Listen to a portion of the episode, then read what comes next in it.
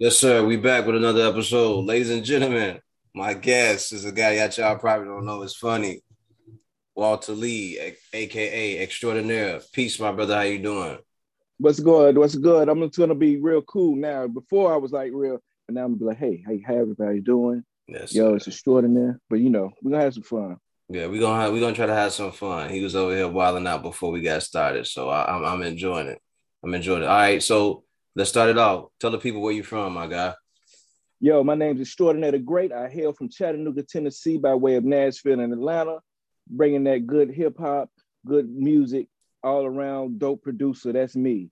Yes, sir. Yes, sir. So, tell me about your uh your musical journey. What got you into hip hop? So uh, just growing up listening to it, um, I was what they call enamored by it. And then I um, I was playing around with it, and then I ended up meeting older kids that also did music. So, you know, I just I didn't care if I was the hype man or the the roadie or whatever. I just wanted to be down, you know. So I ended up being like the hype man. Then I got some equipment, started doing beats, and I started, you know, rapping and picking it up. So, you know, it's just been a long journey of uh, being around people and then just building my my knowledge base of this hip hop. Then I went to a school called MTSU, Middle Tennessee State University, and I expounded on my knowledge of uh, everything and the recording. So uh, it's just been a journey, man. Okay, okay. So are you so you you pretty much uh proficient as far as mixing and mastering and everything then? Yeah, I mean, you know, I I don't like to brag like that. Uh, you know what I'm saying? It's not even bragging. It's just I just do what I need. You know what I'm saying? It's just like I just do what I got to do. You know what I'm saying? Yeah, I, yeah. You know, I think I think people like me, we started, we wanted to rap, but mm-hmm. you know, you pick up other skills. You know, like uh, I got to make beats. We got to have beats. Uh, oh, I got to do graphics. You know what I'm saying? Oh, I got to learn how to mix. You know what I'm saying? So you just pick up these skills because that one that one issue that one foundation thing that you wanted to do demanded you learn all these other things. So that's that's that's how that came about. Yes, sir. Uh, for those who aren't familiar with the quote, it for those who throw it in there. It's, it's all good. For those who aren't familiar with the quote, quote, it goes a jack of all trades, master of none, oftentimes yeah. better than a master of one. So yeah. a lot of people don't know that's the full quote to that. Mm-hmm. You know, they just think a, jack, a jack of all trades is a master of none. But actually, what the quote is trying to say is that oftentimes you may benefit yourself by having more skills than just being able to do one very, very well. Yeah. You know, yeah. so uh, so I, I hear often that coming from the South, and not just for the South, but for the Midwest too, there were no places that we could just walk up into record labels um, and, and, and, rap our ass off and then get a deal. There was nobody that we could go to and, and get the dopest production. We had to do all of that ourselves, right? So yeah, you yeah. guys were experiencing the same thing that we were going through in the Midwest, which mm-hmm. led to us creating our own sound. Everybody didn't yeah. have that that boom bap from yeah from New York. You know what I mean? So my next question to you is: Did you end up finding your own sound? through through beat, making beats and being, do, doing production? I think two two factors. Um, I would spend my summers in the South, and they would not just play um, up north music. They of course played the South. They play the West Coast. So that played a big part in my sound. And then just coming from the the hip hop aesthetic, uh, coming up was you know you want to sound different. You know you want to stand out. You know, and this was of course I'm not dating myself. I've been doing it since I was about seven. Um, I'm I'm 27 now, and so, uh, but, um, but you know, it was that aesthetic to where you wanted to sound different. You wanted to have your own sound. So um, that led to me just developing. You know, me enjoying the music. You know, I I would dabble and you know, I, I, I would do the boom bap, but then I'd also dabble in some Memphis stuff. I'd dabble in some West Coast vibes. You know what I'm saying? So I would just make that a gumbo. And one of my things would be would like would be like if DJ Premier made a, a crunk beat, you know, those would be some of the kind of the parameters of things that I would try to do when I was making production. So, okay. Okay. Okay. Uh growing up through the 80s and the 90s, we were we always saw that it was the it would it would it be it would behoove you to be your own person and be an originator instead of being uh, imi- uh imitation or a knockoff uh mm-hmm. and, and, completely a yeah a biter you know what i mean? Like taking people's style and just trying to run with it. Um, that's cool. I was the first one with it you know so you mm-hmm. heard that in the jay-z line before. Uh yeah. so when when you hear that and you think about that and where we stand now in this new miracle in this new age of, of hip-hop music we see a lot of that right? It's a lot of everybody sounds the same.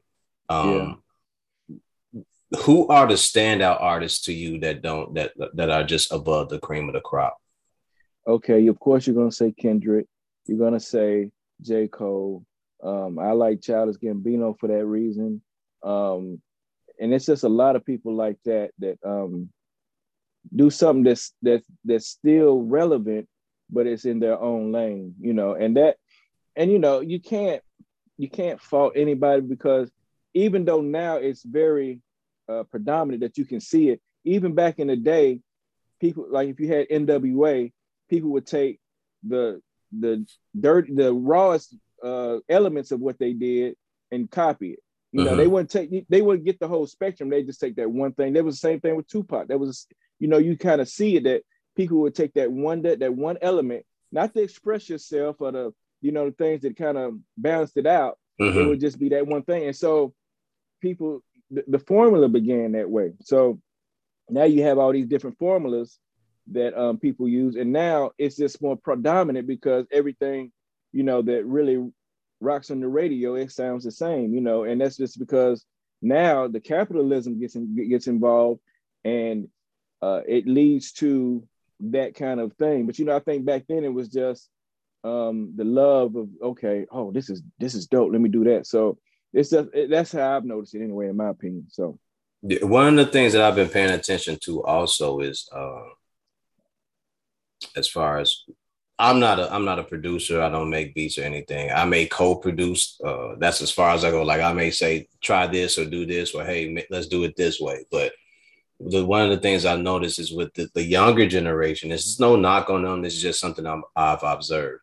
If you put like the MPC and all the all of those instruments in front of them, they have no idea what those are because in their era, in their current era, they're just used to doing everything off of the laptop or an iPad yeah. or something like that. Do you ever yeah. try to like work with the younger generations and, and teach them about those things like the keyboards and the MPCs and the MPC-X and the, all the, the ASR 10s and things like that? Yeah, ASR 10 right here. Um, that was my that was my bread and butter for years. And so I remember there was an article in a, a magazine called Scratch, and um, Lil Flip was talking about producers with laptops, and I was like, you know, how is that even you know possible? But he was like, with that they can you know they can get those beats off. And I was lugging this big ass uh, keyboard. It was a bunch of bullshit trying to do that to take it to a studio. Absolutely. And um, you know, so I never got into the MPC. You know, like the twelve hundreds and all, all those things. I just I did the you know, I did like the the other thing, you know what I'm saying? Like everybody might be using Pro Tools now, I use Reason or something like that, you know. But um going back to your question, they they see it when if they come in my studio, they'll see you know. Um and I don't use I don't the thing is I don't use it as much, but it's what I do is I will grab a whole bunch of stuff that I've done over the years off of that ASR 10 and then it's just a big difference and the way I could manipulate things, it was it it the limitations allowed you to be more creative. Mm-hmm. So, so, now you know there's sample packs and different other things. You know, I, I would I would hear um, younger guys make beats, and I was like, man, y'all are like, how y'all? Do? Then I realized, oh, they're just using sample packs. They're not, you know, you know, figuring out these notes and these keys and all that stuff. How, how to um, thoroughly go just, through everything to find yeah, it. Yeah, yeah, yeah. And I mean, you know, um, things are supposed to get easier as we go along. You know, absolutely, And all absolutely. Stuff. So, so that's definitely not a knock. You know, it's just I came up on like four tracks, making beats on a four track. Well, you didn't have a four tracks, you had to put the beat down, flip the tape over, do something to get some more tracks and figure out stuff like that. So Yeah, and if you, you know, were if you were a group at the time before they did the six and the eight track, if you were a group, everyone had to go around the mic. They had to know their turn and when to come in and do the vocals and everything. So you could yeah. do all four tracks without a uh, exactly uh, without without any interruptions or, or, without wasting time and everything. So yeah. it's it, it's I, evolved so much. I started recording on a on a uh, what's that? I still got it the the two deck tape deck. Oh, and wow. so we'd had the mic and we'd do a song we'd have to do it from top to bottom. Everybody have to remember their verse. It'd always be that third guy that would forget his verse, and we'd have to do it all over. So those were the, those you know those things people won't get. You know what I mean? Because it's so easy now. Yeah, now you can just punch. You can you can punch in now, and exactly. I think I think for us, you know, it's not like we we love the advancement of the technology, but the thing for me is I still enjoy going back and doing the complete verse and not punching in. Because exactly. when, when, you punch in, you mess up the cadence, the flow yeah. of the song is off. And if people are listening the same yeah. way I'm listening, you can hear the clip, the way that they put you in. You can tell like everything, you can tell like it's not a complete, it's not yeah. a complete verse. Especially if you did it, especially if you did it, you're gonna hear all that. Oh yeah. So oh, you know, and that's the thing. I've I've worked with producers back in the day that would do the hi-hats. They mm-hmm. would have to do them you know, themselves. You know, now it's got with the, the drum roll, the uh, piano roll, and all that stuff to do yeah. all that stuff, and you can program it in, do this, you know. So speed it up, I, loop I, it all up. Yeah. So I mean, I'm I'm blessed and and thankful that I got to see that, but I'm also grateful that we have what we have now to do to do what we need to do with the music too. So absolutely, too. absolutely, because it makes you more efficient now in this yeah. era. Yeah. Yeah, but I, and I'll say this because there was no like freestyle, you know, like people just going to do a couple lines, punch in. No, you had to be on point, you know, you had to really have it down, you know. So now, you know, with the advent of technology, you know, and, and that's how they catch their vibe, you know, they'll freestyle a verse, you know, let me punch in right here. Okay, let me do two lines, you know, da da da da da. So there's different things. It's you know, it's different things. So like I said, you, you we're blessed to have and I'm grateful that I went through that, but we're blessed to have the technology that we have now. Absolutely, absolutely. It's it's it's been a wonderful thing. I just I would like to see more other other younger generation, the younger kids, the younger men and women educate themselves about where it came from to where it is now. Because I remember like for us growing up, we we wanted to know where the music was coming from. We want to know where the samples came from. We want to know what the original song actually sounded like. Like when I yeah. first heard Styles P do I Get High, I was like, yo, yeah. that's Free to Pain. Mm-hmm. I love that yeah. song.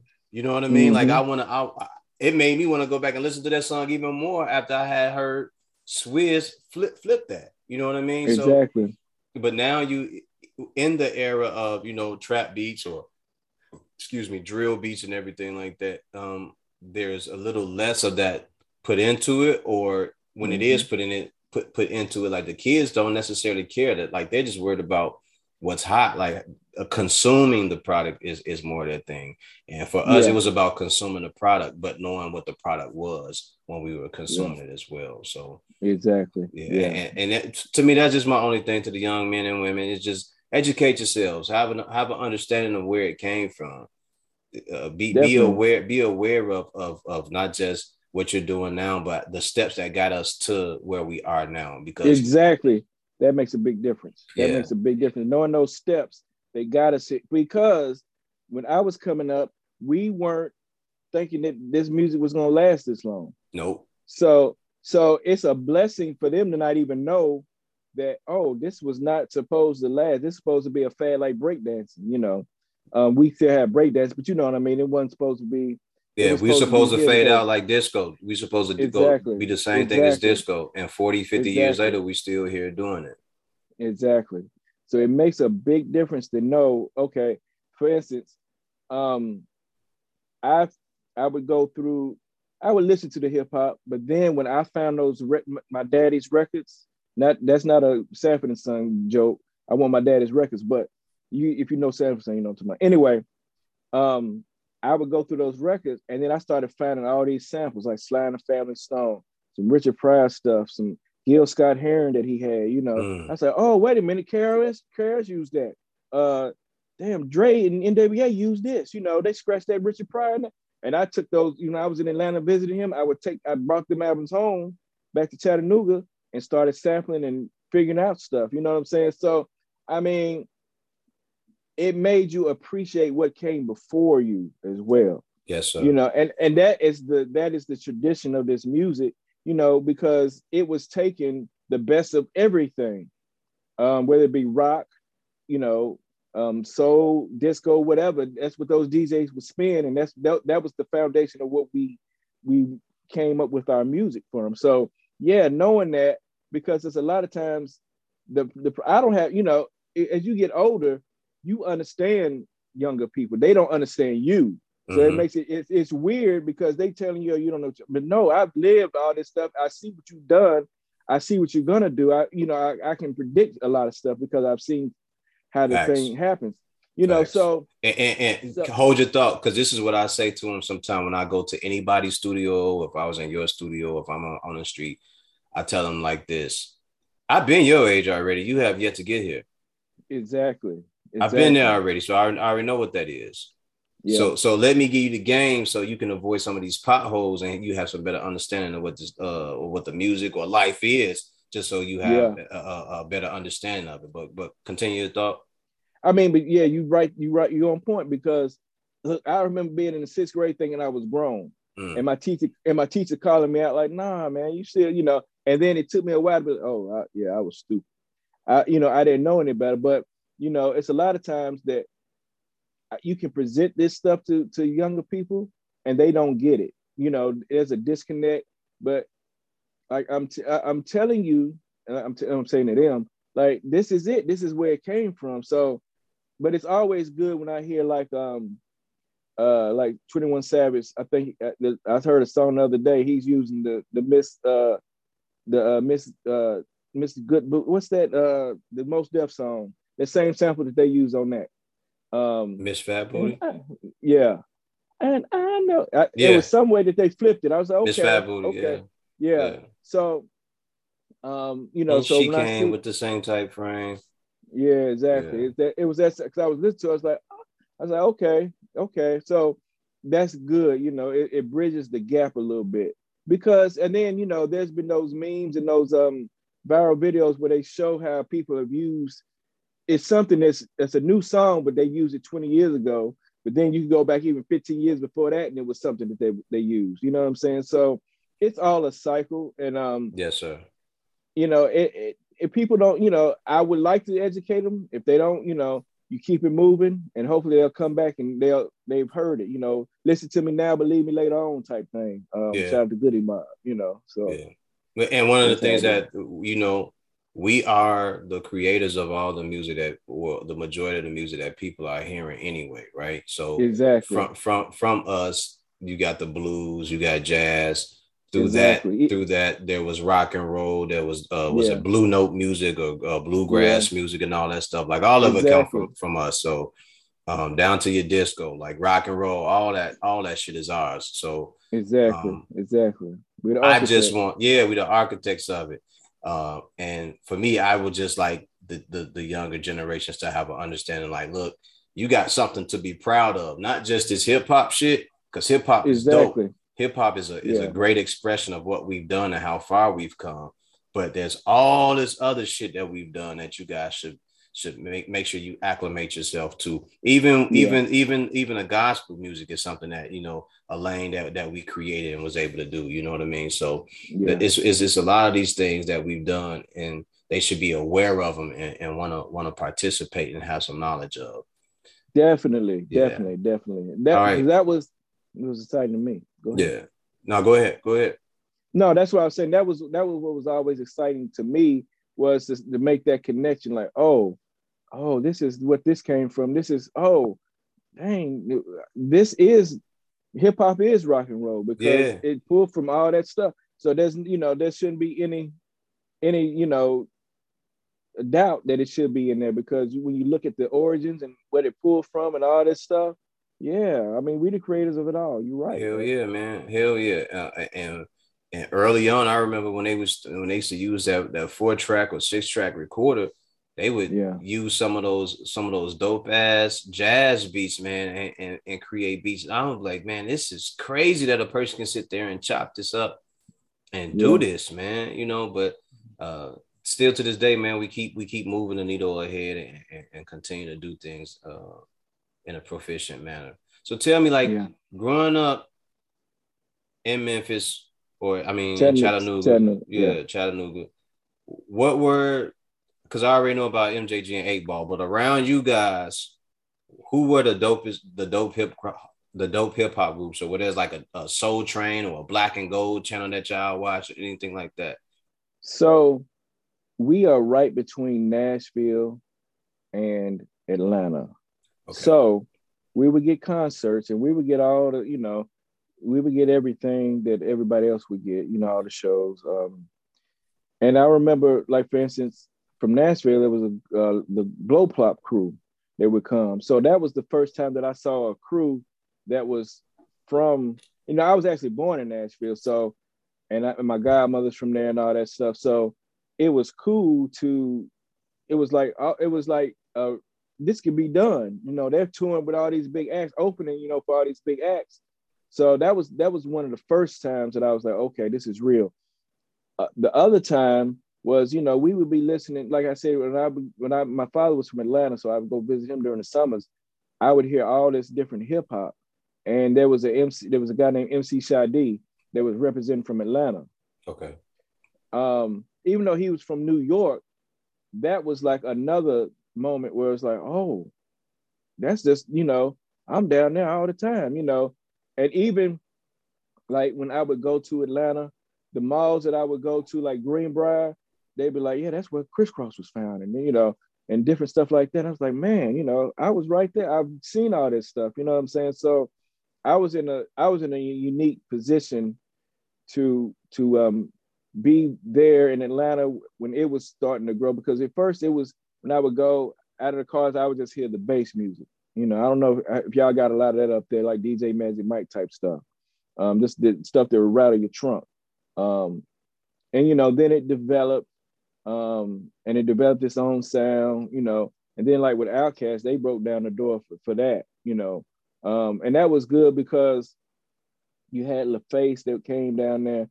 Uh, Bobby Brown before that came down to Atlanta, and that's when you started seeing, oh, Atlanta's about to be an entertainment mecca. So it was cool to see that development um, for Atlanta and do, for it to be the way it is now. You know, it's yeah. the you know it's like the capital, basically. You know. Yeah, it, it was brewing for a very long. It was brewing for a very long time. Yeah. So been brewing for a while. Yeah. So that having those those influences and being in proximity of those different things. Um, and then, like I said, I went to MTSU, which is which gave me proximity more to to Memphis. So I would hear the uh, Three Six Mafia. I would hear the Eight Ball MJG in the club. You know, and I said, oh, okay and they had their own, you know, people from Memphis had their own vibe, their own, you know, their own slang, their own culture, yeah, all that. Yeah, man. Yeah, yeah, yeah man. man. I had I had a roommate, man, that was just, you know, me and my other homeboy, we yeah, we'd just count how many times he said Memphis in Maine, you know, and, uh, just sitting in Memphis, Maine, We up there, we be on them slabs, man, and he just going for on and on. Shout out to Sancho, man. That was my yeah. boy though. But, when I first got there, they would always tell me about uh Anthony Hardaway too. You know, he from her. I was like, uh-huh. okay, that's cool. Like yeah. we got a lot of people from Chicago that play ball, man. Like we don't, we yeah. don't, we don't care. Like yeah, I got that one. Exactly. You know, but they were, but, they were, they were proud of the, they were proud of that. You know what I mean? Because it's not a, like you were hearing a lot about Memphis, but they did. They uh, still they had they had uh their very own MJG and Eight Ball because we exactly here in Chicago we listen to them hard, man. Okay, that's we good fuck, to know. We fuck with them hard, up, man. What? Yeah, man. Wait till okay. the summertime come, man. One day I'm just gonna I'm gonna I'm gonna walk through a neighborhood. You yeah. know what I'm saying? I'm gonna just walk through and you gonna you gonna hear that shit thumping. You know, and and, and what you call uh trunk music. We used to a lot of if you was on the south side of the east side, you would hear a lot of uh three six mafia playing just for the thump. Okay. just for the yeah. thump in the trunk. You know what I mean? So yeah, um, you you hear a lot of that shit on the south side and on the east side of Chicago, man. You hear hear the wah, try to chunk yeah. trunk just rattle, wah, wah, You know what I mean? So it, they they got a lot of love up here. But when I when I had to go down there um, for school for that year, year mm-hmm. and a mm-hmm. half, I was there. You know, you hear you hear that's that's one thing I will say about the South and the West Coast. They do mm-hmm. they do play other people music, but they make sure that they support their own. Yeah. I swear to God, that, man. That makes a big difference. Yeah, dude. Yeah, dude. Yeah. When I when I when I came back to Chicago, like all of the music they mm. was hearing, uh the Ying Yang Twins and all, I'm like, oh man, that shit. Yeah, this old man, them motherfuckers been doing this shit for like six months to a year. Yeah. This shit been out down there. Like they just they, catching, yeah. Yeah, like they tearing the clubs down down there. Like the man, women are getting naked when this shit come on down here. Y'all just y'all just twerking yeah. and shit or whatever it is y'all doing. Y'all, you know, booty dancing and shit. Like they down there going crazy when this shit come on. Like they on to the next song. But yeah. I definitely know for a fact while I was down there, you know, and you're you're a part of you're taking in a culture and you're absorbing it and you're around it.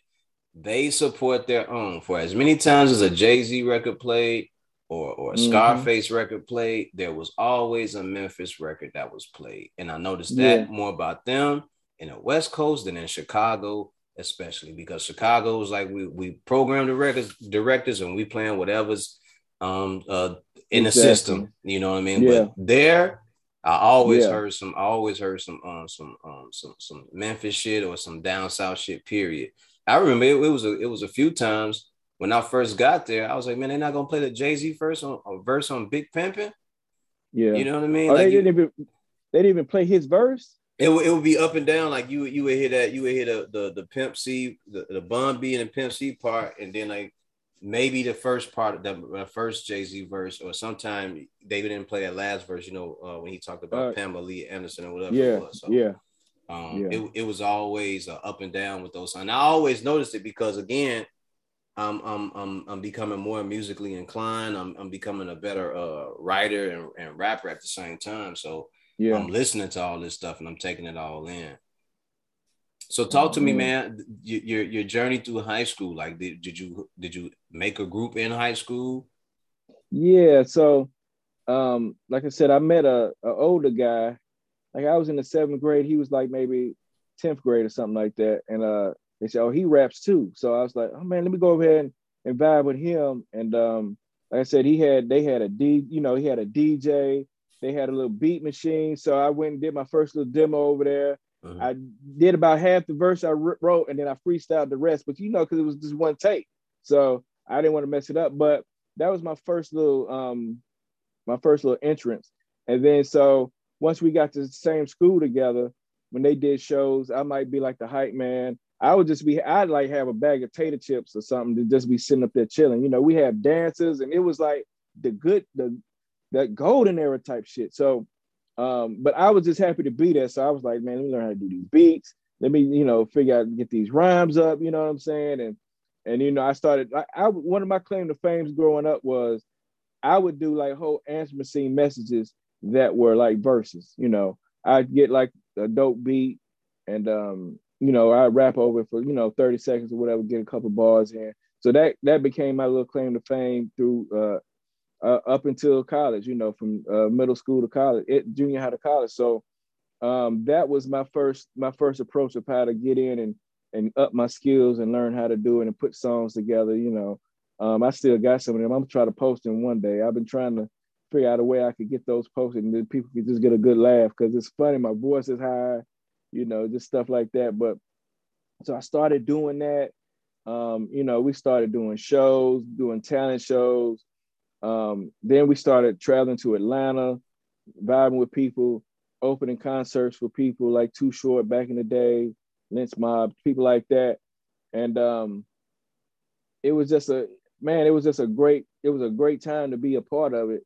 Um, and then that, of course, that learning curve was, you know, always, like I said, I went to school to learn about that engineering stuff. But then as time went on, I was like, damn, I don't even need this two inch tape no more. We got computers, we got Pro Tools, we got, you know what I'm saying? So just being a part of it and like, um, so I decided I wanted to come back to Chattanooga after I got done. That's where I met Six, um, and uh, we uh, we had a studio there and put it together. So it was just crazy just to see how. I mean, even as I think about it, the you know, straight to two uh, double cassette to four track to getting a little sampler to getting the ASR 10 and then getting a little, you know, getting a little studio stuff where you had, you know, Fostex, you know, all this equipment, man. It's just that has been the funnest part for me, just like putting it all together, you know, like making songs and put I always say like putting the puzzle pieces together, you know, okay. this verse with this, you know, and you know, finding all these different things. And then, like I said, with the ASR 10, it was even greater because, you know, you have to sample, format the song and do that, drop it down. And I mean, it was a lot more work, but without that, I wouldn't be who I am today, you know? So it, it, just, you know, it's, it was a journey, man. I appreciate it. I, I'm glad that I got to do it. All right. My next question to you is name your top three to five rappers all time.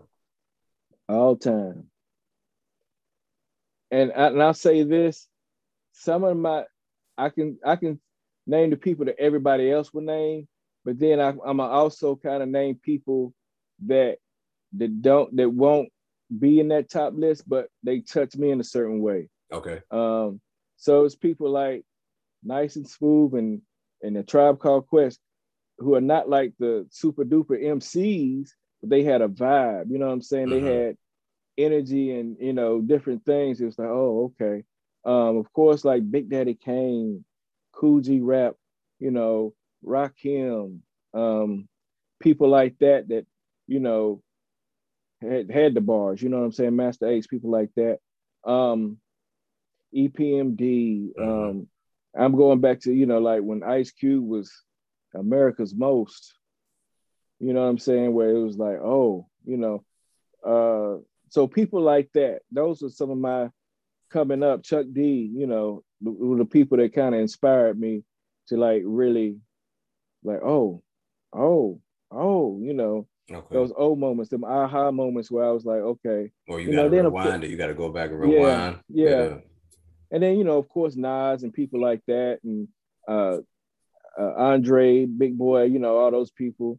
Um, you know, but those were those first moments where I was like, dang, let me, oh, wow, you know what I'm saying? So, all right, the um, next the next question would be top five producers if you could name them. Okay, I always put Dilla up there. Ooh, you know, and that's just you know, it, I, I what's great about him is I can't put my finger on why. I mean, of course, I can put my finger on why, but it's like because he has so many styles, and you know, of course, I mean, so I say that because it's easy for me to say Dre. You know, it's easy for me to say DJ Premier, and I can say why. You know what I'm saying? But somebody like Dilla was somebody he would he would he could switch it up. He might have this one style here, but mm-hmm. then he'd be like, "Oh, y'all, y'all don't cut on that. Let me do this. Let me do this." And that that is what excites me about this music, is that it can be anything you want it to be. Yes, sir. You know what I'm saying? And and he was one of those guys that made it an adventure. You know what I'm saying? Like, oh, oh, how's he gonna? Oh, you know what I'm saying? So, and it makes a difference. So, like I said, Dilla, Dre, DJ Premier, Q-Tip, and you know, Tribe Called Quest, all that stuff. And and it becomes evident even more. I was telling somebody today, and this is no knock towards Phife or anything, but I was like, that production that Q-Tip gave him and Tribe Called Quest, Quest gave him, it brought out the best in him. It gave it gave his voice a chance to shine. It gave him, you know, he could ride the beat, but you know what I'm saying. So and I like this. I like this new album, but that was one of the things that that, that stood out to me yeah. listening to that. You know what I'm saying? That's not a, definitely not a knock towards him because he's still dope. But you know, it's like a lot of times, even now with this music, it's the vibe. It's not just how dope the beat is and all that. It's about catching that vibe. You know what yeah. I'm saying? So that was the big thing um, with Tribe. Um, yeah, they had dope uh, wordplay and all that stuff, but it was also that vibe, you know. Um, so I, that's why I give it to Q-Tip, um, Pete Rock, um, Dungeon, you know. Uh, I'm drawing a blank just because I don't want to forget anybody like Timbaland or the Neptunes. Um, it happens all yeah. the time. It, it happens yeah. all the time. Let yeah. me say this: anytime you ask somebody, just just ask somebody that that question when you get a chance. Ask them that question tomorrow, and then ask them mm-hmm. a week from now, and watch how they exactly. they, they, they, stutter exactly. over it, or they're gonna, or it's gonna change. It's always gonna change. My, exactly. my my only one that I normally put up there is usually just Kool G Rap. Okay, as far as bars, as far yeah. as far yes, as far yeah. as rappers go. And you know, it's easy. It's easy for me to rap. I could Kane, Kool G Rap, no, no, no. You know, but it's it's like I said. I always want to make sure that I, you know, it's some people that subconsciously, yeah, you know, you want to give people their flowers at the yeah, same time. Yeah, you got to give them their yeah. flowers. You know what I'm saying? So it's like, I don't want to miss out on this, but you know, I hit I hit the fire, the Dilla, the the Premier, the Dre, the Q-Tip. You know what I'm saying? The Pete Rocks. You know what I'm saying? So. um those people, you know, those were the ones that really, um, of course, uh, yeah, I will forget. I will be like, oh man, tomorrow, hey, put me back on. I got more. But yeah, no, yeah. you know what I'm saying. But you know, those are the everybody do it, man. Everybody yeah. do it. Everybody do it. The next one, the next question would be, who would be the the three to five rappers that you would want to work with? Rappers, rappers, rappers, the bars. You know, um, so as I think about it, you know, there was a time when I was like, Nas, you know, I would like to work with Nas, but I think he's found somebody good with Hit Boy. Um, as far as finding somebody that complements him. Um, I, I, think also with Salaam Remi, like with Life is Good album and all that stuff. Yeah, I thought him and Salaam was a was a really good uh, yeah, team. Yeah, up. yeah. So, um, not him as much anymore. Um, you know, and what was it about Nas that made you want to, that made you want to work with Nas? Um, okay, so again, not a knock towards him, but it was like a time where his beat selection wasn't, you know, it wasn't the best. It, it wasn't yeah, the best. We can say that, but his bars are always there. Mm-hmm. You know what I'm saying? His bars are always there, and it was just like, man, if he just had this and this, he would be, you know, you know, because I think in hip hop, at least for me, I root for the underdog. You know what I mean? Like, um, so a tribe called Quest is up for the Rock and Roll Hall of Fame, but they always been an underdog group to me. So it's like it's cool to see it, but at the same time, it's like, you know, oh, they've they've arrived. You know what I'm saying? So it's the same thing with Nas. You know, he's arrived. He's got Grammys now and all that stuff. But it was just it was just a thing where it's like, man, you know, he and he does get his flowers. It's just that when you root for somebody, you just feel like they ain't getting their due. So it's just like, man, he need to be up there with Jay Z. He, you know, what I'm saying people yeah. need to respect his bars just as much as Jay Z's. You know what I'm saying? Because you know he kicks a lot of knowledge in his verses. So absolutely, um, but you know, Jay Jay made sure that he had those type of producers. He made sure yeah. that he was getting the best production, so he put out the best product, even if he didn't have to put out the best rhymes. Not saying that he wasn't, but mm-hmm. the beat he could he could ride the beat, or the or the beat could just do what it needed to do, and, and uh, there are other mm-hmm. rappers who went who followed that format, and they just had really dope beats and mm-hmm. they, they really weren't saying much of anything when you when you listen to them. You go, yo, you exactly. you're not really saying you're not really saying nothing, but the, the beat is fire and people people love the beat. So, mm-hmm. All right, so that you gave me Nas. So who would be um, the other somebody, four? He's right back there. Can you see him? Is that you talking about uh from EPMD? Rakim. Rakim. Yeah, yeah, Rakim. I'm sorry um, that. No, that's fine. Um, like when he was with Dre, I was like, okay. And it's not, and it's not that what they do is, you know, I mean, he doesn't have the greatest, in my opinion, beat selection, but he's got the best bars. He had the best beats when he was with Rock with uh, Eric B. You know, those first couple of albums. But um, you know, when he got in his own, it was like, ah. And I'm not saying I'm like the producer guru, but You know, it's just like these are people I just want to see win. You know what I'm saying? Because I know lyrically that they are the, the top top one percent. Absolutely. So, Absolutely. So so you want to, you know, I always said, you know, like if I'm gonna say something, I want to put it over the, the, the best beat. You know what I'm saying? The best beat that's gonna get it to where it's gonna be because you know the I feel like the words are the last thing people listen to. They're going to the beat, the hook, then your verses. So I feel like all that has to come together so that I mean, especially more now. So back then, back in the day, but you know, so somebody like Rakim, like you would have thought that teaming up with Dre would have been something of epic proportions. Exactly, exactly. I mean, you know, and I, I I do understand his reason. He didn't want to change anything like that, but man, you know, I just wish they would have came to a compromise to where we could hear, you know what I'm saying, Rakim, like, like, like when he did truth, the truth hurts thing. Uh-huh. Uh, you remember that joint? And uh-huh. he had that, you know, because he rarely does. Excuse me, he did rarely does guest voices, uh, verses. He might have done Watcher um, what uh, Jody Watley, Truth Hurts. That's the only, those are the only things I can remember right off bat. Um, so it's just like, man, the dude got the voice, he got the the lyrics, you know. So you want to hear him, you know. I just, you know, it's just mainly for me about producing. It's not about, you know, I could lace this dude with the dopest beats per. I mean, yeah, it is about that, but it's it's about what can I do as a producer to help them reach their full potential and get the best that's, out of them. Yeah, exactly. So that's that's what I try to do. Um, whether it's uh, a guy named Paco that I'm uh, Circuit 94 Beats is doing a project with, or if I'm trying to, you know, get with some of these guys, you know what I'm saying? So um, it's just to get the best out of them and, and get the get them to reach their maximum potential. You know, I was watching something today where uh, Benny the Butcher was like, that was the reason why he got on a major label was because he wanted his music to be heard as much as possible. He wanted to you reach a bigger audience. audience, you know. Yeah. And and you know, and certain people have a gift, you know, and you know, you don't want that gift.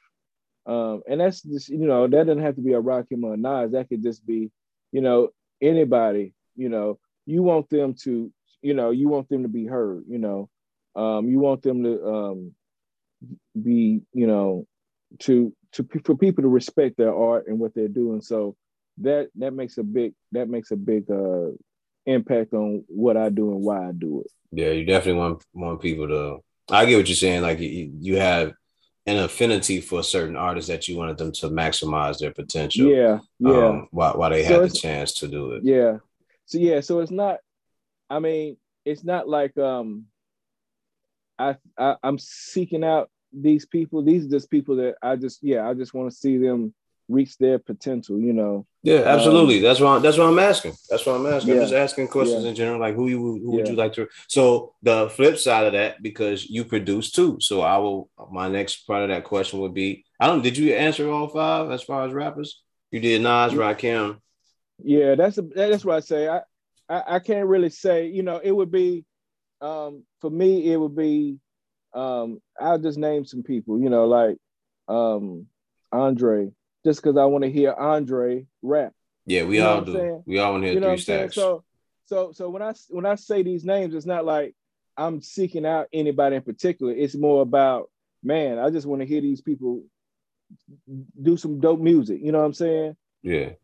you know, I've even contemplated, man. I, you know, just you be tripping like, man, I'm gonna make a diss this song to Andre 3000. He gonna have to he gonna have to come out of retirement. You know so you know, it's about it's really about bringing out the best in people. You know what I'm saying? Yeah. You know, and I and that's that's really where my head is at. Is like, what can I do to bring out the best in people? So I'm gonna stop at three because. All right. All right. So the next part of that would be, what top three to five producers would you like to uh, work with? So I would like to be a fly on the wall with Dre, um, Dr. Dre, um, uh, fly on the wall with Dilla. You know, the closest thing I think we had to that now is maybe Madlib. Um, uh, and you know, in his heyday, even Diddy, you know what I mean? Because the thing is, people say oh, he doesn't play the keys, he doesn't do that, but he really did orchestrate some hits. You know what I'm saying? And it may, and you know that's the difference between a beat maker and a producer. You know, you you know you the same way you describe yourself. I might say you were saying I might say this. You need to do this this way. You might do this this way. Mm-hmm. Um, that makes a difference. Um, it makes a great difference in the studio of you know because I mean don't get me wrong, those guys that were on the Hitmen, they made some hits on their own, but he put something else on it when when he was when he was orchestrating everything, you know. So and he um, really was orchestrating. Just so people exactly. have an understanding, like he was really orchestrating, like putting exactly. putting that shit together on a, on a on a level that most people didn't even understand. Exactly. So you know, you have to give you know I give credit where credit's due on that aspect of it. Um, so it's people like that. Um, it was somebody else that you know. I almost said um, Jermaine Dupri, um, just because I'm somebody that that um, even though I do hip hop, I like to I like to try to venture out, you know, because the foundation of it is just, especially hip hop, which is my foundation, is just it's music. It was talk. It was you know whether it be samples or whatever. Um, you want to bring out the best in you know whatever whatever person a person does, which brings me up to the person that I can never forget I got his books right over there. Quincy Jones.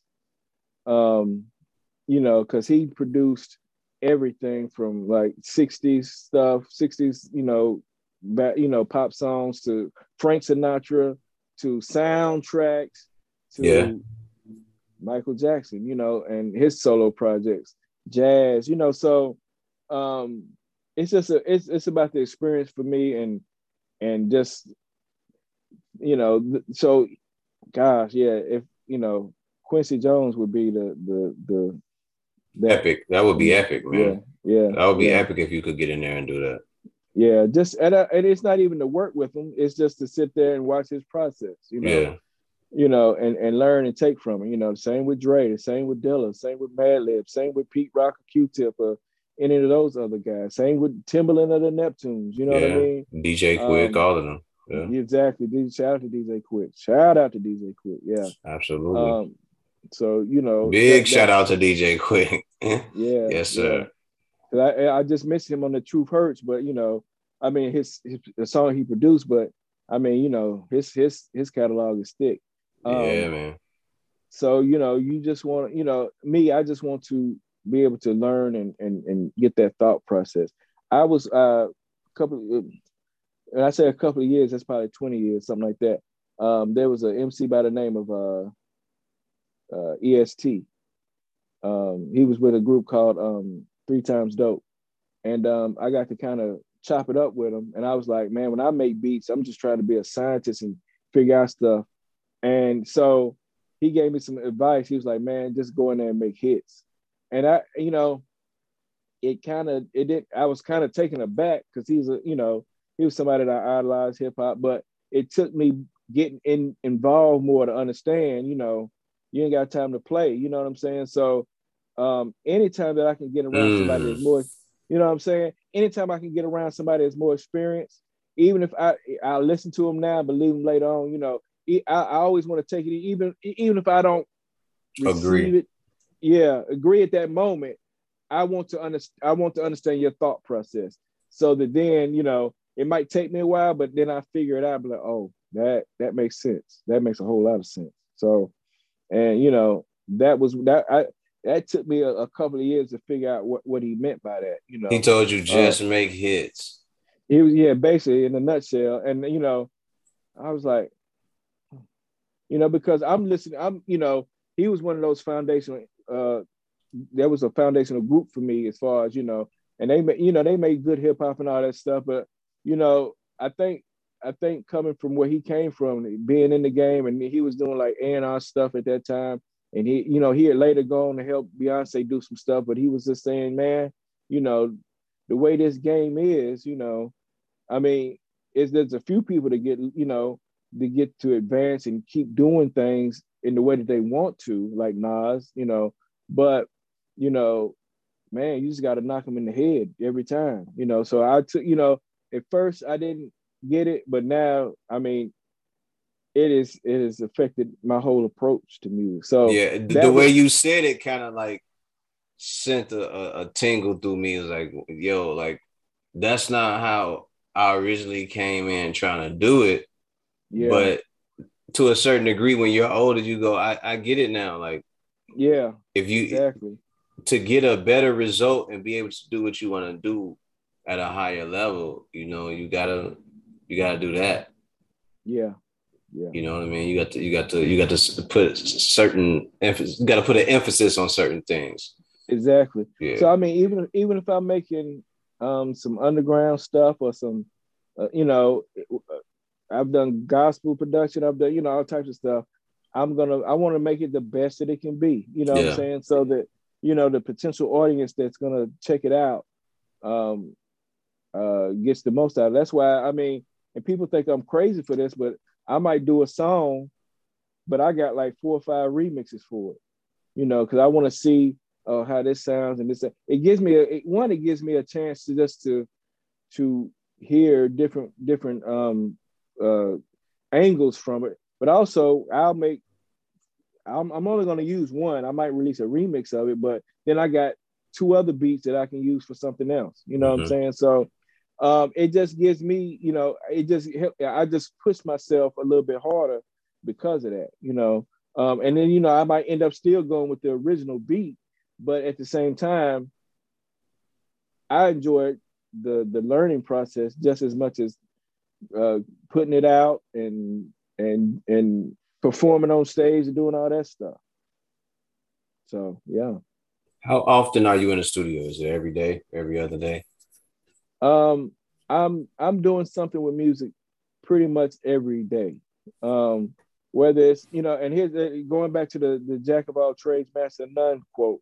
You know, if I'm not in the studio, um, I'm figuring out um graphics. You know, I I like to do, you know, like I like to do my own graphics. Like I'll pull from somebody, you know, like I might buy some a cover or something, you know, then I'll add my touch to it or something like that. But um, I'll do that, or I might, um, you know, I'm all, I might be uh, editing some video stuff like I did last night, you know. But then I might, you know, multitask. Like last night, what I did was I edited some videos, uh, edited a beat, you know, uh, played with some uh, another beat, you know what I'm saying? So um, that just keeps me hungry, you know, and it keeps me moving forward because if I I might do a, a, a I might create a, a, a cover for a project. I ain't even done the song yet, but now I have something to work towards. You know yeah. what I'm saying? I just got an idea for this, you know. So it's just something to keep my creative but, juices flowing. That's, but that's where it all starts, right? If you yeah. if you conceive an idea, that is the beginning of being able to do something. Like that that that is the start of something. Whether you conceive mm-hmm. it by art or you sit down like me and you start writing a verse and you come up with the first four to six lines of it. Mm-hmm. You know, like yep. that, you're conceiving, you're synthesizing, you're creating, you're coming up with something. So then it just becomes a journey to fulfill that that that that dream or that idea for yourself. You know yeah, what I mean? And, and, and anytime I get into that mode, as far as like musically, I start letting Agent Smith or I let Six know right away, like, hey, I got this idea can you help me out? And they'll send me, they'll throw some stuff in a Dropbox or, mm-hmm. or, or, or, I'll say, hey, look, this is what I got. Mm-hmm. And they're like, all right, cool. I, I know, I know, I know, what to, I know what to do. I know what to yeah. do. And then, and then it just goes from there. And then you got one song, and then you got two songs, and then you got four, you know, and it yeah. just, it just continues to build. Exactly. Exactly. Tell, tell me something. Tell me something. Um, as far as your musical journey goes, have you been able to learn how to play an instrument yet? Um, you know, basically the piano. Okay. Um, and that just came that just came from one taking, you know, in, in school, taking those classes and doing that. And then, you know, the way that that you program stuff and doing all that, that was the biggest thing, you know. So it was just like, oh, I'm gonna do these chords and oh, oh, these chords that oh. So chords um, are dope, that, man. If you know yeah. how to use them correct chords are dope. Yeah. So, you know, and that was, you know, especially like uh in the 90s when I would I would I would be around people that um that was real good with those chords. I was like, oh, I'd be like I'd be like with church church guys and they'd be making faces when they hit them keys. Yeah, on them, yeah, on the uh, yeah, on the organ, yeah, yeah. They'd be, you know, they do all that stuff, and I'd be like, okay, that would get me inspired to be like, okay, let me figure out, okay, how to my fingers and doing all that. So, yeah, yeah, man, man that's, that's just special, man. Yeah, man. Yeah, anytime you can add that, add some live instrumentation, it's always gonna add another layer. Yeah uh, to, exactly. to, to, the song and to the performance of the song, man. Yeah, I, yeah, I, I love that. Yeah, that's something like I was. I have a book about the Quincy Jones and how he would do stuff. Like Quincy Jones can play. Mm-hmm. You know what I'm saying? He He's a jazz musician.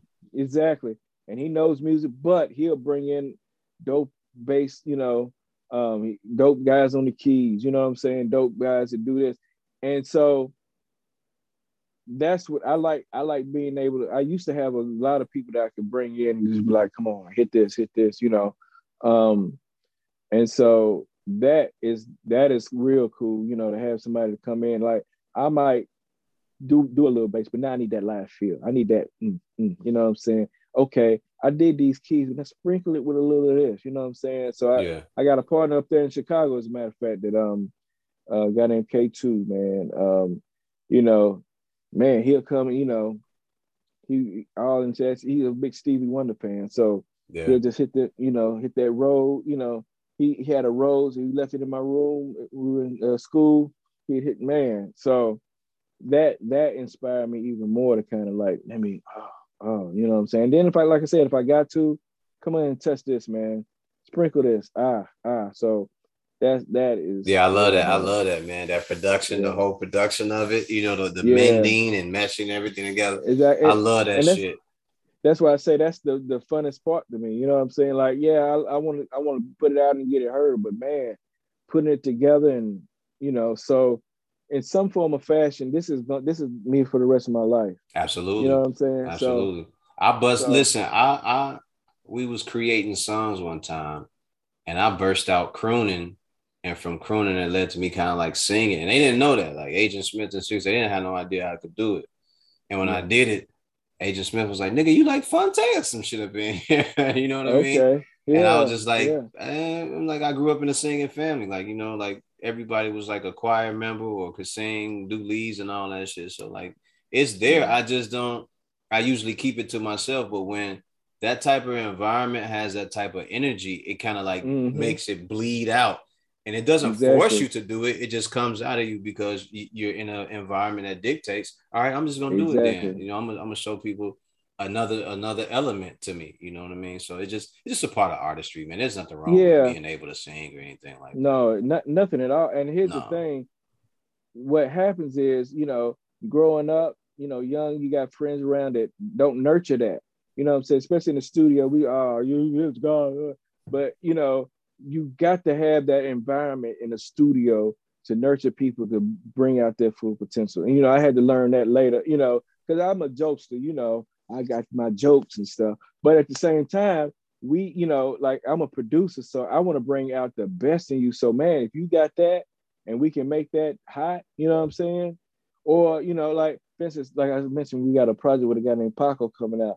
He sung on a lot of his songs, but then I was like, okay, you've done that on a few songs let's get somebody else to sing and give you a different vibe. You know what I'm saying? So I, that's what I'm saying. I love, like I said, this is gonna be me for the rest of my life. I love the process of making these songs and putting them together and and and finding, you know, like okay, let's let's switch this up. Let's do this. Yeah. Let's, you know.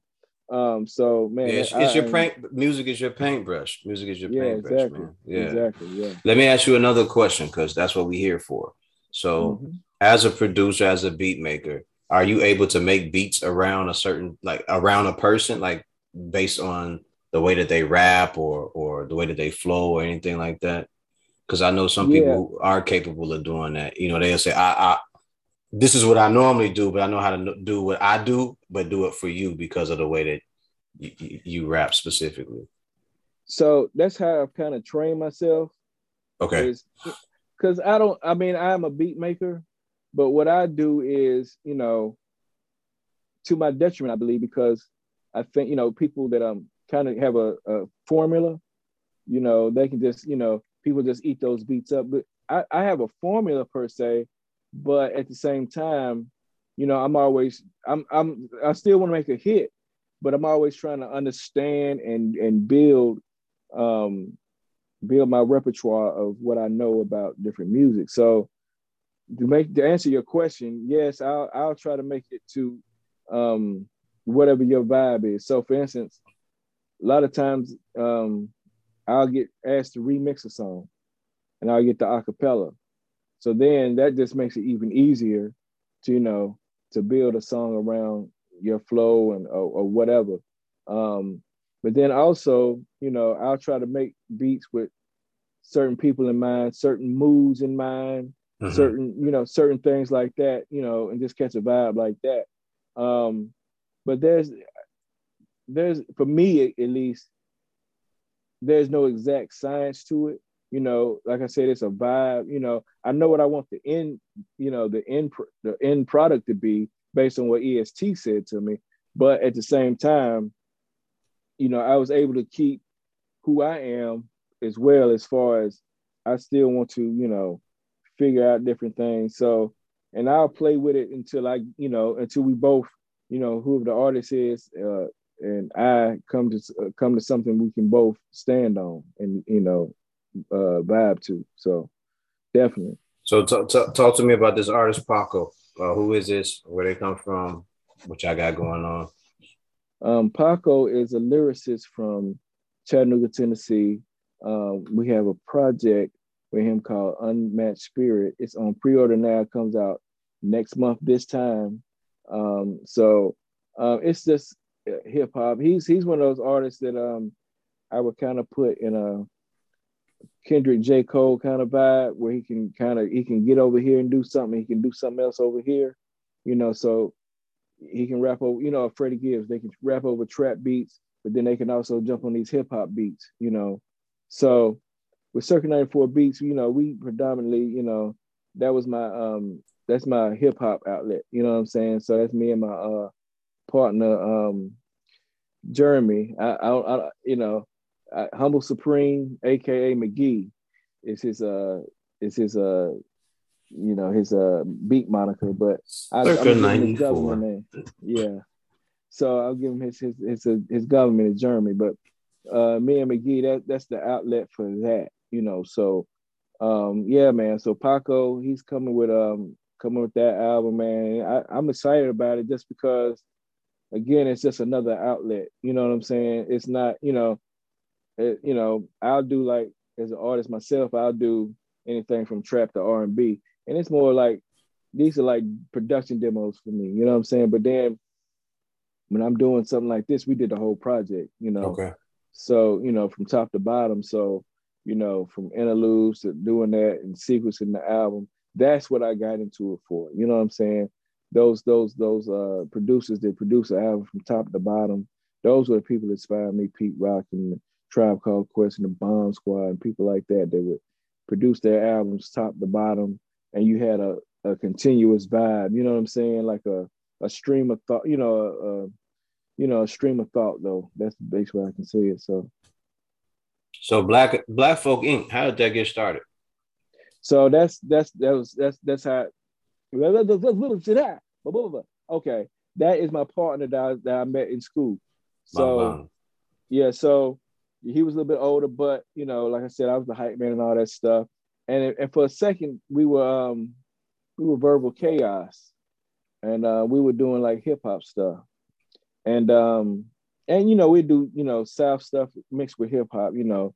Um, so we had a good little vibe, but they were we were like, look, we're gonna go out, yo, we're gonna let's do something that's gonna shake, you know, just uh, shatter the world, you know. So we were like, let's do our, our take of NWA, but we're gonna be Black Folk Inc. You know what I'm saying? So we were like something that's semi um, salacious, you know what I'm saying, semi, you know, but also um, something that you know we could pull it back in and be conscious. So we did that, and we, even when we did our first album, um, we were like, uh, we're just gonna put pictures of us as kids. We're not gonna really, we're gonna put shadows over our faces so we can just get in and get the hell out. You know what I'm saying? Because if this is it, you know, we're gonna put all this money into this album and do all that. You know, let's you know, let's make sure if it's if it bombs, we can just you know go back into anonymity. And it actually doing. that don't sound actually, like y'all have faith in it, man. No, it wasn't that. It was just like, man, you know, we had been at it for so long. Um, you know, like I said, we opened for different people, um, did a lot of different things, and um, we just was like, I, I think we were just, you know, kind of kind of shy. I don't know, but I mean, we knew we had a dope project, but it's just like still, you know. But alas, we put it out, and this was before streaming and all that stuff. So we were selling it out the trunk, and it did well for us. Um, a lot of magazines picked it up. Um, a lot of different things like that. You know, we got a lot of notice. So it was like, okay, we can do this, you know, and we did a mixtape with a guy named, down here named uh, Dirty Laundry and, and linked up with people like from Nappy Roots and different stuff like that. And um, we just kept pushing, you know what I'm saying? We had a, a, a, a little trial and tribulation where the studio we were recording out of kind of shut down. So we had to kind of regroup, uh-huh. you know, we set up our own studio and do all that kind of stuff.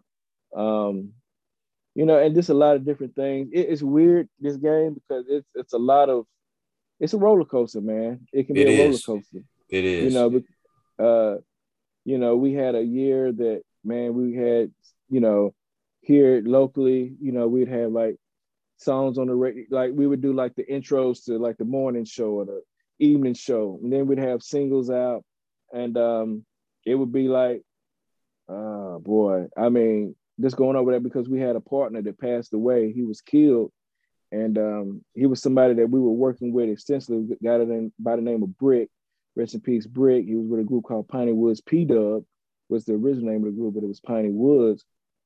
And uh, he was killed when he came back home. You know, haters. You know what I'm saying? So, um, and it happens all the time. But you know, when it hit home, it hits home. It's like one of those things. Wow, you know, do I fold or do I keep going? You know, and so when that happened, I it it I was on I was kind of at a point where I don't know what I'm gonna do. You know, like I don't know if I'm gonna keep pushing. But when I saw that happen, it it um gave me the drive to keep doing it for them, for people. You know, with so many people that had passed away. Um, rest in peace to one Fat Cat. People that passed away that you know that were like, man, I'm going full steam ahead. You bullshitting. So you know, and they, you know, they were pulling me, you know, when I was kind of like, uh. So, you know, I dedicated uh since then, since their passing, um, my career to that. So you you pushed a lot harder after that yeah, because of them. Yeah, yeah, yeah, exactly. So um we had a we were doing singles and one of the one of the guys was uh labeled uh, over the label got sent to jail a lot of stuff, man. Just a lot of ups and downs. But um, what happened was it gave me the opportunity to go harder with um, Circa 94 Beats. You know what I'm mm-hmm. saying? And that was kind of my um my place to kind of heal, you know what I'm saying, and and just get back to the essence of everything. So started doing that, and then what ended up happening was I had like a few features and different songs that I needed to get out um, as an artist, um, so, you know, that's what I said. Let me just put out um, myself extraordinaire as a solo artist. And when I did it, I was doing it. I was doing it more like I'm Dr. Dre. This is my chronic. I'm gonna have people featured on here. But what it led to was it was like, man, it's easier to promote myself.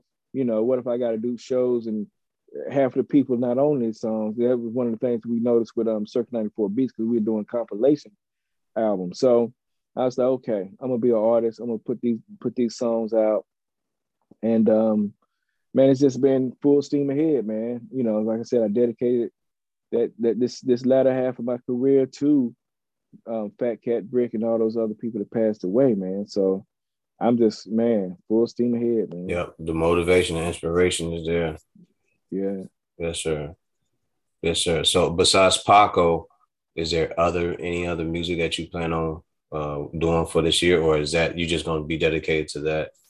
Uh, no. So, um, a couple of things. I'm working on a project with a, a brother by the name of Crisis Rhyme out of Nashville. Uh, we wanted to have that project out. He's touring now with Bubba Sparxxx. Um, wanted to have that out before then, but we're gonna we're gonna get together, get the videos right, get everything right, get the promotion right, maybe do a couple more songs and see if we're gonna do an EP or a full project. But we got the songs ready. We got a good amount of songs ready. So um, I said let's just make sure we take our time and, and make it make it do what it do. So so be on the lookout for that. Um, I just last month I uh, for Valentine's Day I released a single called "Beautiful One" with a singer by the name of Tanyelle and another singer um, that I produced a song with by the name of Chill Mode out of Nashville. Be on the lookout for that. Next week, I am dropping on April Fool's Day a single by the name of Bobby Brown. You got to hear it. I'm a fool for this one. That's why I dropped it on April Fools. Um, you know, I decided just to do something a little different, but still in that lane that everybody fuck with. Um, so I'm excited about dropping that song and the video and all that stuff. Um, and that'll be coming, that'll be coming um, next month. So, and my and my goal is is just to release music constantly, you know, whether it be every month, every other month, uh, whether it be a, a project or just a single, um, because there was this video, this viral video a few years ago that Jazzy Jeff said, I want to die empty.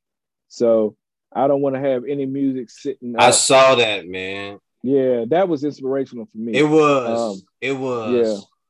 Yeah. It was. So, it lit a fire under me, man. It, yeah, it lit a exactly. fire under me. Exactly. So and, and, and and the hard part is, well, not even the hard part because now I've wrapped my mind around it. At first, I was like, "How do I do this podcast? Schedule these guests because I want to do 52 episodes a year. Like that's the goal. Do 52 mm-hmm. episodes a year. You know, there are 52 weeks in, in, in a year. So, yeah. right. So yeah, that's what I wanted. So I was like, how do I do that? Schedule this, chop up these videos, blah, blah, blah, blah, blah. And then, and then go do, do lyrics for songs. Like, how do you do all that? But yeah. where there's a will, there's a way right it's mm-hmm. all about yeah. it's all about how your mind adjusts to everything and how mm-hmm. you see fit to balance those things because you can say i'm gonna try it which is one thing but then you can say i'm working on it which is another. It's two totally mm-hmm. different things between you trying something and you working on it or you doing it. You know what i mean? So once i realized that it wasn't about me trying it was about me actually just getting up and just say all right i can do this. I can do this. Mm-hmm. I, I got i can get up and go to work do blah blah blah do whatever it is i need to do. And then when i come home these are the set times and hours that I have dedicated for the rest of the night to make sure that I can get through and get these songs mm done or get these podcasts done. So yeah, uh, it, it's just all about the application. Like how how well will you apply yourself to make sure that you get these things done? Exactly, exactly. It's and it's it's a juggling. You know, it's a juggling act. Which you know, you figure out a time. You know, get it done, get it done. And that was just like me scheduling this, you know, because I had so many other things. I wanted to make sure that I could give you 100% when we and sat down to that. do it. You know yeah. what I'm saying? So, um, you know, the time finally lined up where I was like, okay, yes, let's, let's get together and talk, man. So, yeah, you just got to figure it out and, and, and, you know, give it, give it your all, you know what I'm saying? So I, I applaud you for that, man, because I'm right there with you. I know that struggle, bro. Yeah, yeah, we all do. You know, those who are doing it know and understand what it is. But like, like for me, someone asked me that they say, "Is it hard for you? Do you get upset when people schedule don't match up with yours?" I was like, "No. The mm-hmm. moment that you tell me that you can't do it, I already have something planned. So the next exactly. thing is, how do we figure out a, a week or two or a month in advance to put you in a position where it's comfortable for you?" You can sit mm-hmm. down and mm-hmm. do the interview and we, we can have a great interview. We can talk without any interruptions or, or any any uh, malfunctions. That's all it's about. Yeah. For me, that's yeah. all I need to be able to do. Anything else, mm-hmm. my time is already set and scheduled. That's why I always ask people, hey, what does your time look like? Because this is my hours and it's set for me. Yeah, exactly. And, and, and if you can't, if you can't do get into those hours, then we'll figure something else out. We'll work it out, or I'll slide back to you. You can't be mad at people for having time, for having, for using yeah. their time and making their time valuable for them. Like I don't, I don't get mad about that. That has nothing to do with me. I'll catch up to you when I can catch up to you, and and we'll do what we need to do once that time comes. But you, you I don't, I don't ever get mad when I don't get interviews. I, I got interviews lined up. yeah, I got, but not not just that, bro. But I got interviews with boxers that probably will never air just because we had some difficulties uh, or the the exchange of conversation. You know, like it's just different shit that just happened, and you go, all right, whatever. Yeah. You know, like I, am not gonna air that. You know, now I could put it out to show how much of a, a sucker you really are or goofy you are, but I ain't gonna do that. Yeah. But it's yeah. just it's just different things that happen, and you just go, look, my time is set for these specific things. Now, when an interview mm-hmm. goes wrong, oh man, I wish it could have been better. But the thing about it is, it's your time. Your time is the most yeah. priceless asset that you have, and you have exactly. to figure out ways to to maximize it for yourself. You know what I mean? There, there are days when I come home and I just need to sleep, man. Exactly, exactly, exactly. I know that feeling. Yeah, man. You know, you push yourself. You know, you push yourself. I I know for me, I'll push myself hard I'll do, you know, this, this, this, this. I got all, and then here's the thing, even talking about what you're saying, even if something falls out for me, I still got all these other things that I need to get done. You know, my to-do list is probably like yours, it's just continuous, you know, which is good. It gives me something to look forward to, but at the same time, like you said, you gotta let your let your body rest. You gotta give yourself a little break. You know what I'm saying? Yeah, so, I learned my lesson about that, man. To anybody listening, man, make sure you give yourself some time to rest.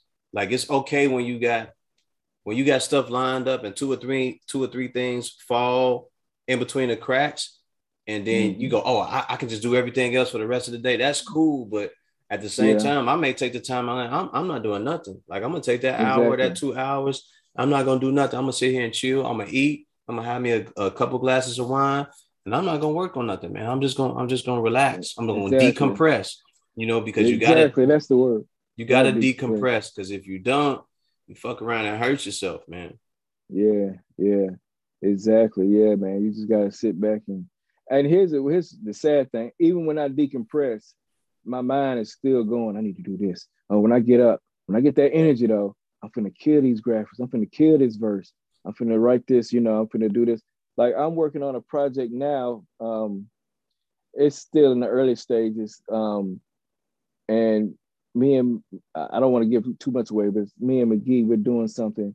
And so I got to start. I, I need to be writing. I've been writing, but I just haven't dropped it. But I'm always conscious of it. I'm always thinking, okay, I need to get these bars right because I can't just come with these trap bars. I got to come with these hot bars. You know what I'm saying? So for me, you know, even when I'm decompressing, it's just like, okay, I got to think of these lyrics. I got to, you know, I got to do, you know, so I, and I, but that, that for me personally, uh, I can't speak for anybody else. It keeps me going. You know, it gives me something to. I'm not gonna say something to live for, like I'm just suicidal. But it, you know, it gives me something to really push for and continue to um strive for. You know, the challenge of it. For. Yeah, yeah, yeah the, the, challenge of it. That's yeah. it. The challenge of it, man. That makes a big difference, man. Like, oh man, I can't wait to figure this out. It's like it's like whether it's this, the podcast or making music or doing graphics, it's like Christmas for me, man. I can't wait to open that gift to see that finished product of what's what's to come. You know what I'm saying? So, like I said, I'm stuck with this. I'm gonna be doing this forever, bro. Yeah. You know what I'm saying? Yeah. So until until it. my day come when you know exactly. when I get called up out of here, that's it. And even then, I'm gonna be up in heaven making beats on harps, bro. I'm going in. that's what I do. What you got to do. I'm making beats, gotta be like, get out. But I'm hey, I'm gonna I'm gonna go hard at, wherever I'm at. You know what I'm saying? Absolutely. So, you supposed to shit. Exactly. You exactly. To. Like like exactly. like you said, man. I'm here to empty my tank. Like I, exactly. I gotta do this until ain't ain't nothing left. Exactly. Until ain't nothing left. Like I'm, I'm gonna keep I'm gonna keep going and going and going and going.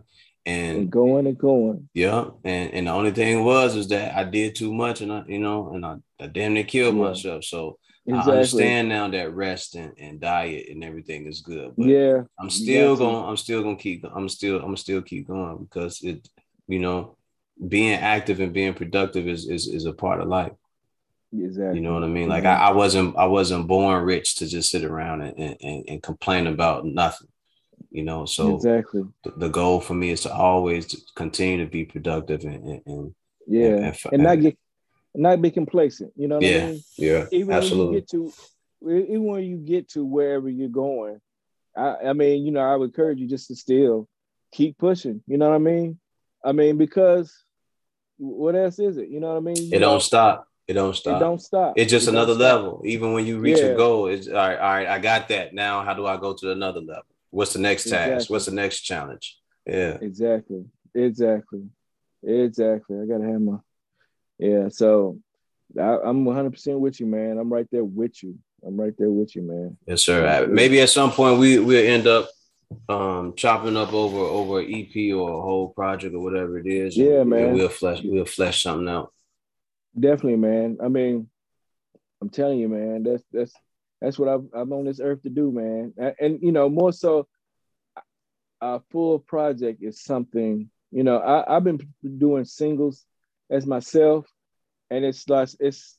And I understand that's the way things work, but man, to do a project from front to back that has a a, a through line, that is that that's what I got into it for. You know what I'm saying? So, um, yeah. When was the last time you did a full project? As far as you explain so people understand a full project, are you talking 12 songs or you want to do 15 and 17? What are you talking about? And I mean, even a even an EP. Okay. And when I say that, I mean um just something that that has a okay, this is put together, this is sequence, you know what I'm saying? As opposed to a single where it's just that song and it, you know, you don't have nothing to you know, stand it up against, you know. That that was a good thing. Like um one of my favorite albums of all time is Low End Theory. Now, some of the songs are not as good as others, but I have to listen to the whole album from front to back because they make the complete album. You know what I'm mm-hmm. saying? So I love those songs. I can't like say on its own merit, oh, that's a dope, dope. I mean, but it's a good, it's a dope songs, but it's like as the album put together sequence. So what I what I'm saying is like I the last semi full project was an EP that I did with eight songs. It was called um, Extraordinary Volume One, and it was remix of songs that I previously previously released, alternate mixes of songs I previously released, and so I would have you know the song, the one song, boom, and then go to the next song. You know what I'm saying? Uh, just different th- stuff like that, just to, to to make it not feel disconnected. You know, um, so that that that's a big thing for me. Even like with this the, the Paco project, for instance, that's I think 12 songs. Mm-hmm. And so we've got we've got interludes in there. Um, the name of the song, the name of the album is Unmatched Spirit. So he has a, a through line with his grandmother, who was a big inspiration to him. Um, it was funny because we found out that um, I had this picture of my mom, my partner. We had an album, me and uh, Black Folk Inc we had a, a album called Old, and it was like ode to this classic hip hop. And on the cover, it was a picture of my mom and his mom from high school. Wow. Uh, but here's the kicker: Pac, we figured out that Paco's mom was also on that picture.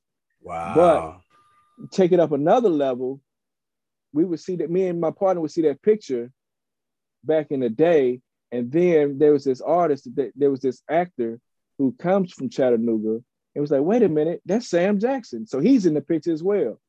So that's crazy. yeah, yeah. So so that's four people, you know, that we well, I don't know Sam Jackson personally, but and I don't know his grandma, but you know what I'm saying? Those are four those are four connected people um that was in that one picture. And it just shows, okay, man, we're all kind of connected in some way. Um, so the, that going back to what I'm talking about with whole albums, it's like man, you know, we want to have, you know, you want to have a through line. You want to say, okay, oh, the ebbs and the tides of this going here and this going there and the sequence, and oh, this leads into this song. That I mean, you know, it's it's it's hard to come by because what they what they say is that not only the attention span, but the way that um, people listen to music now with streaming, they don't necessarily listen to whole albums and all that stuff. But you know, I'm gonna still put out those albums, figure out ways to promote them so people will listen to them, and and just you know um, play with the parameters, man, because that's that's what it's all about, man. Making great music and making and making something that it'll stick to your bones. That's yeah, me, making anyway, something of you know? quality, something that'll exactly. last. Something exactly. that'll last. Can you imagine that? Like going back to what you were saying about Quincy Jones. This is a guy that put together Fly Me to the Moon, and motherfuckers listened to it while they were on their way to the moon. Exactly. That's saying a lot. That's saying, That's a, saying whole a lot. lot. That is impact. That's impact. Big impact. So, you got Frank yeah. Sinatra singing "Fly Me to the Moon." moon. And he back here going, "I did that." Exactly. Whether you know exactly. it or not, I did that. That's me. Exactly. Exactly. So, and that's the thing. Even okay, I might not ever have that impact with the world, but guess what? If I can impact a couple of thousand people with an album like that, you know what I'm saying? Makes a difference. I mean, it makes a difference. It makes a difference. So, yeah, man, I'm, that's why I say I'm full steam ahead, man. I'm always like, oh, how can we do this? How can we? So, yeah, man, that's where I'm at with it. You're yes, right. sir. Yes, sir. Is there anything you want to ask me? Anything at all? So, what are you working on? What are you doing? Um, what what what are some of your goals for 2022? 2022. So of course the 52 episodes. Um, I got I need to get more women involved on these episodes. Mm-hmm. Um, uh, it's it's important that we we we we document and talk to women and get them to tell their story. Um, mm-hmm. One of one of my upcoming interviews is on the way. I'm very I'm very proud of this one. I wish me and her had more time to talk, but um, it's it's one that I really wanted to get. So that was part of my goals, uh, getting her on, on the podcast. Um, there's mm-hmm. two projects I want to work on that I want to finish uh, as far as music goes. Um, there's one with my uh, my buddy from Canada. Uh, it's a Haitian okay. producer. Yeah. So oh, we, dope, we dope. yeah, he, he he he is like this dude. This dude can really make some. He can really make some dope some dope music. So uh, we're trying to find a time to mesh so we can go over some of this stuff and, and, get it done. So he recently sent me some beats and I've been uh, trying to wrap my mind around that. Um, mm-hmm. And then there's, I think there's two more projects. I think there's one that I've been uh, asked to be a part of called Fifth Element. And mm-hmm. then uh, I think I need to put out maybe one or two that I have with six because I have one with six and then I have one with Agent Smith. And I need to be able to get those out. So all the music projects that I have going on, if I can get like one or two of those out or three, that would be that would be good uh, for me. Yeah. And also yeah. uh, another thing I want to do. Uh, well, that's a financial goal, and I don't really want to talk too much about that, but I do plan on uh, adding a couple more zeros uh, into my bank exactly. account. So yeah. exactly. Yeah, I don't. I, I, don't want to talk about that. I don't. You know, that's that's one of those things yeah. I, I, don't speak on. But you don't want to jinx yourself, or whatever. No, I ain't worried about no jinx, but it's just it's one of those things that you know it, either it's gonna happen or it's not, and I yeah. I, I, believe that it, will happen. You know what I mean? But yeah, um, I'm working. I'm working on something, man. So yeah, yeah, definitely. Yeah, well, more I mean, responsibility right, on myself. Yeah, exactly. And I'm not, no, I'm right there with you. That's why I'm. I was kind of I leaned into the camera because I mean, that is, you know, I think um, I've been seeing that lately in the, you know, last year, you know, I was kind of been like, okay, I got to get strength. I got to strengthen that arm too. You know what I'm saying? stacking, you know, and getting those zeros going on. You know what I'm saying? Because, you know, it is what it is. You know what I mean? Yeah. So I feel you. I feel and, you, and, and the more, the more financially stable you are, the more the more movement you you you can have for yourself. So exactly, um, exactly.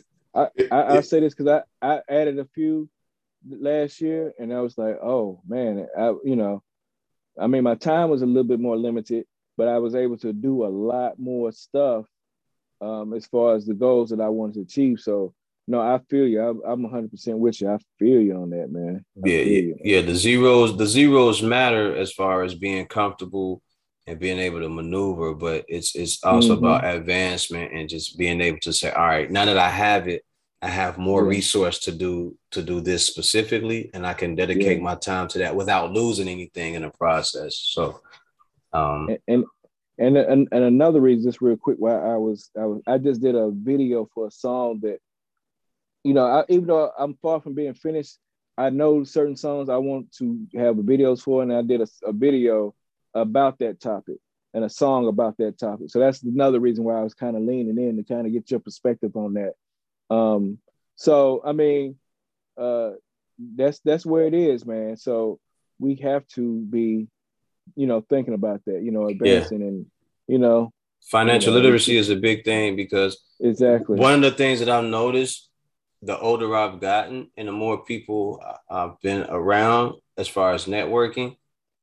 Mm-hmm. And this is no knock on, on, on our culture or community, but I see more of us holding what the resource that we know for ourselves. Uh, there are a lot yeah. of us that hold it because they don't want to share. They don't want other people to advance or do better than them. And, and for me, me saying I, I have a goal like that, I'm putting it to the side because I need to be able to work on that and I need to be able to see it through before I get out here saying stuff and I don't know what I'm saying yeah. exactly. You understand what I'm no. saying? So now, yeah, now just say it out loud. Then you got to do it. Yeah. You know, oh no. Everybody gonna be what? Yeah. Mm-hmm. No. No. It's gonna. It's gonna get. We we gonna get to it. But you know, for for for the people that I've been around and listening to them, it's just like, yo, y'all motherfuckers act like y'all scared for other black people to succeed and be and be yeah. financially secure. Like if you teach me something and I learn it and I do better at it than you did, that makes it better for you as a teacher. Mm-hmm. It makes it better for me. It makes it better for the person I'm now I'm about to teach because now yeah. I get to elevate three, four, five, six to eight people and make their lives better. Why would why wouldn't you want to do that? Shouldn't that be the whole point of, of helping each other move forward? Yeah. So some of these people out here, man, they lame as fuck, man, and they super yeah. they super goofy out here, man.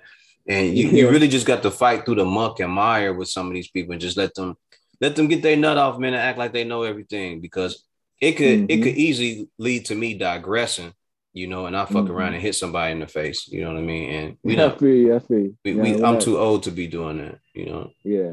Yeah. But it, but it takes nothing. It takes nothing, you know, break somebody's jaw or some shit like that over some something so silly. So yeah, exactly. Know, we, we don't need that.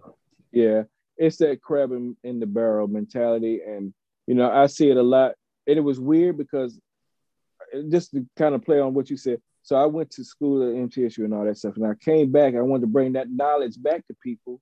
But then a lot of times they were so taken aback. They didn't want it. You know, they didn't want the knowledge, and it kind of threw me off because I was in a, an environment where passing on knowledge was accepted and it was part of the the culture. You know, so now you won't see that as much in Atlanta.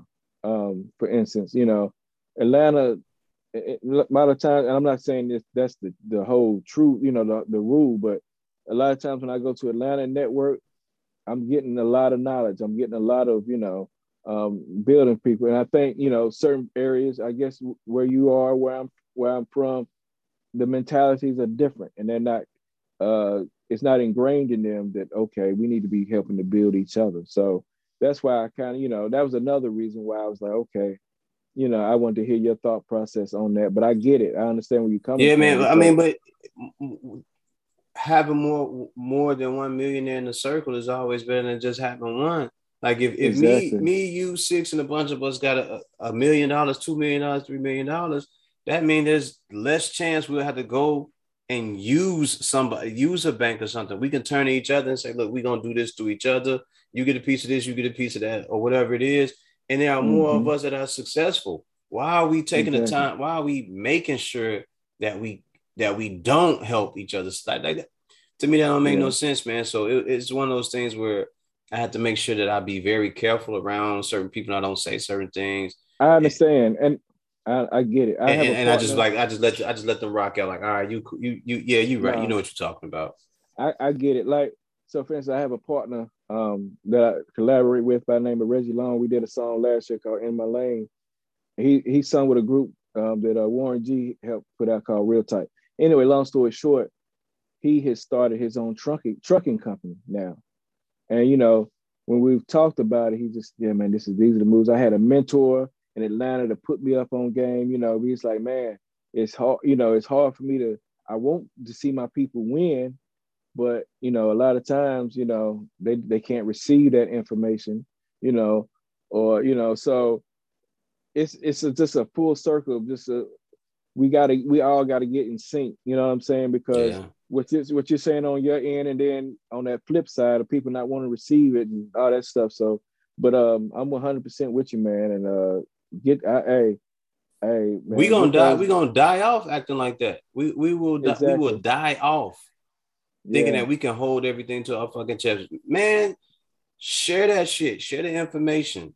Help exactly. people. Like that's what you're supposed to do. If they don't exactly. understand how to do it or they fuck it up, that's on them. You did your job as a person that's successful or whatever it is. Or so for, for me with music or the, the amount of success that I have financially or whatever it is, I share it with younger people so they have it. So they can't say mm-hmm. nobody never gave it to them. Yeah. Me sharing exactly. me sharing all of this information is to make sure that you are properly prepared and you can make a move going forward. I'm not gonna hold exactly. it to my chest and say, no, I'm not gonna help him. You smoke weed or you're you're a gang member or whatever it is. No, yeah. bro.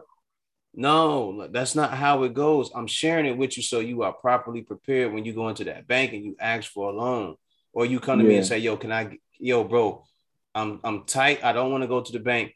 Loan me, loan me ten grand, and I pay you back with twelve or, or 12 and a half. All right, cool. Yeah let's make a deal on it or something like that. Or what are you trying to get into? What you trying to buy? Or I'm trying to do this. I tell you what, I'll put I'll put the money down, and 20% of the company is mine until it's paid off, and then I get out the way. Mm-hmm. It's shit like that. So like when, when someone tell, oh man, you know, I'm not I'm not trying to help them. You know, they they don't know what to do, or they'll mess it up. They'll mess it up for everybody else. You don't know that mm-hmm. until you get a, a, better understanding of who the person is and what, what their goals are and what they're trying to exactly. accomplish. And if exactly. you don't, if you're not gonna do that, if you're not gonna get invested in these people, then you you again you're in the way, man. You're part of the problem, not the solution. So um, exactly. Yeah, man. We we we goal driven. We are goal driven, man. We are gold diggers. G O A L D I G G E R L S. I mean, not L, yeah. but gold diggers. Yeah. We we out here trying to make shit happen. So um, definitely, I'm definitely. definitely, yeah, definitely working. Definitely got shit going on. Um, I also need to travel. Uh, mm-hmm. There's a there's a couple trips that I, that have been planned, um, and I'm a, I'm a, I'm gonna see them. You been out of the, have you been out of the country? Yeah, sure. I've been to I've been to London. Um, yeah, okay, I haven't been there, but I've been to I've been to Paris. Um, I've been to Estonia yeah. and a couple of other places. Okay, definitely. So, what what are you planning on going? I'm just curious because I need to plan a trip myself. Well, for now, the, the, the current trips are just within the United States of America. I, I got to go to Cali and see some uh some friends, um, in in San San Diego, San Jose, um, L.A. and a couple other places. I got people all all around, so I definitely need to go out and visit them, and mm-hmm. then um, after that, I need to start making my way back out to uh, the UK uh, mm-hmm. a, a, young person that's like a brother to me who I partially mentor. I, I mentored, can't say partially because I mentored him. Um, mm-hmm. And I was able to get him on a road where he thought that living overseas would be better for him. And since he's been over there, he's been enjoying life and, and having fun. So I definitely want to go over there and, and check him out and see how he's living and, and take in take in the UK with him. So mm-hmm. okay. Yeah, I just had a partner that just came back from UK. He, he brought me all the little sauces and he was like that Marmite is garbage and different, you know, different stuff like that. So definitely, man. I, I've been to Paris um, and Germany because I had a partner in the Air Force. But um, yeah, that's that's where I, that's I've got, but I've got other friends that have not been out of the country. I'm like, when it stuff opens back up, man, you got to experience that, man. Got to go, man. It. Yeah. Every person, yeah. I, I would implore every person out there, if you have the time, not only if you have, make the time to travel, to go overseas. Mm-hmm. And the biggest thing that I think we all need to do is go to Africa and check out what that is, because I haven't been yet. the closest I got, the closest I got was uh, Spain. I went to uh, Pamplona, Barcelona. Um, okay and I, I went to uh, court the the was it the Church of Cordova or the, the Cordova Mosque. I was there to, to see that. And then I went to Rock of Gibraltar, um, which is w- where you go out to board and you uh, go over to uh, Africa. But I didn't do it because the young lady I was with at the time was too scared. So, um, mm. um, so I didn't go to Africa, which is, is not too far. Like you can pretty much see. But uh, wow, okay. Yeah, it, it's it's not that far, man. But yeah, we didn't go. So um, I, have been a few places, man. But I, I, I'm I'm it's on my mind and it's on my heart to to to get out there and do these things. But Africa is is is is very it's like it's Definitely. I'm itching, you know what I mean? Like uh, it's it's becoming more of a thing. Where like, why are you not why are you not there yet? You know. Mm-hmm. But I definitely, definitely need to man. get there. Definitely, definitely. That's that's on my to do list as well. Yes, sir. Because it's it's one thing to see the you know I mean Jamaica is the closest maybe that I, I can say um, I've gotten to Africa. I mean, of course, uh, other than Germany, but I'm just saying as far as cultural wise, you know, Culture, yeah. it's one you know it's one thing to see a, a, a Mexican culture, a German or uh, France French culture, but I do want to see my my people's culture. You know, absolutely. People, people that I descended from, even though I got you know uh, ancestry let me know that I got a little English and Scottish in me. Absolutely. That's neither here nor there. I do want to see the um where I'm predominantly from. So yeah. that is on my that is on my um to do list as well, man. Yeah, man, and it's crazy because I, I listen to people talk about it, and they said, man, they said you you don't know the feeling of what you don't know how it feels to go somewhere and everybody looks like you even the mm-hmm. police and they don't stop you to pull you over and shoot you or beat you down but they're just yeah. actually doing their job that reminds act- me of a rich they're a actually just thing. doing their job that's that's, yeah. it yeah exactly exactly you said that reminds you of what it reminds me of a Richard Pryor um, story that he said in a stand up. So when he went to Africa, his experience in Africa, where it was just all, you know, people, everybody looked like him and ain't no niggas there, you know. So um, that kind of thing. So yeah, that's another, that's a big part of it, you know, to see that, you know, and be around, you know, our, our culture, man. So that is, that is on the to-do list. Yeah. I, I, I got a partner that was from, uh, from uh I can't remember exactly. I want to say Nigeria, but I, don't quote me. But you know, he was just breaking it down and and telling me about the philosophies and all that stuff. And you know, it's like, man, it ain't. Yeah, there might be this over here, but man, we living good over there. You know, so I'm I I, I do want to go over there eventually. I and you know, that's on my to do list. You know, before I go to any other European, uh, um, I might hit a, a Bahama before then. But before I do anything else, that's where I want to go. Yeah, and it's crazy how like you hear so much about these other places that you forget. Like, yo, Africa's actually your home. Like you exactly. haven't been to the place that you know where everything originated and started. Like you haven't been there yet. Like, you, you, yeah, Matt. Oh, you've been you've been all these places, but you ain't been there. Exactly, exactly. So that is on the to do list, man. Yeah, yeah. I think we good, my guy. I think we good here. This is a, a, a great episode. I've enjoyed it. Yes, sir. I didn't get that. I, I promise you I was gonna act crazy before, but I didn't do nothing too crazy. You, now, didn't. You know, every every once in a while I would do this just to see if I could catch you laughing, but it didn't happen, man. But I'm I all just aside, man, it's been a pleasure to finally sit down with you and, and do it. We got to do it again, bro. Yes, sir. We definitely, definitely. Uh, I, I would definitely enjoy doing this again. I, have enjoyed this, um, being able to have a conversation with you and talk about some of the things that you got going on, I got going on, um, and I actually get some inspiration from it as well, man. It's, it's, it's been a it's been a pretty good thing. I've enjoyed it. All right, ladies and gentlemen, this is another episode. My guest was extraordinaire El Jefe. Yes, sir. Representing Chattanooga, Tennessee. Your diggery do. So, with that said, remember the mission statement when you're striving for greatness. God never puts you in the driver's seat if it's taken. And we done here.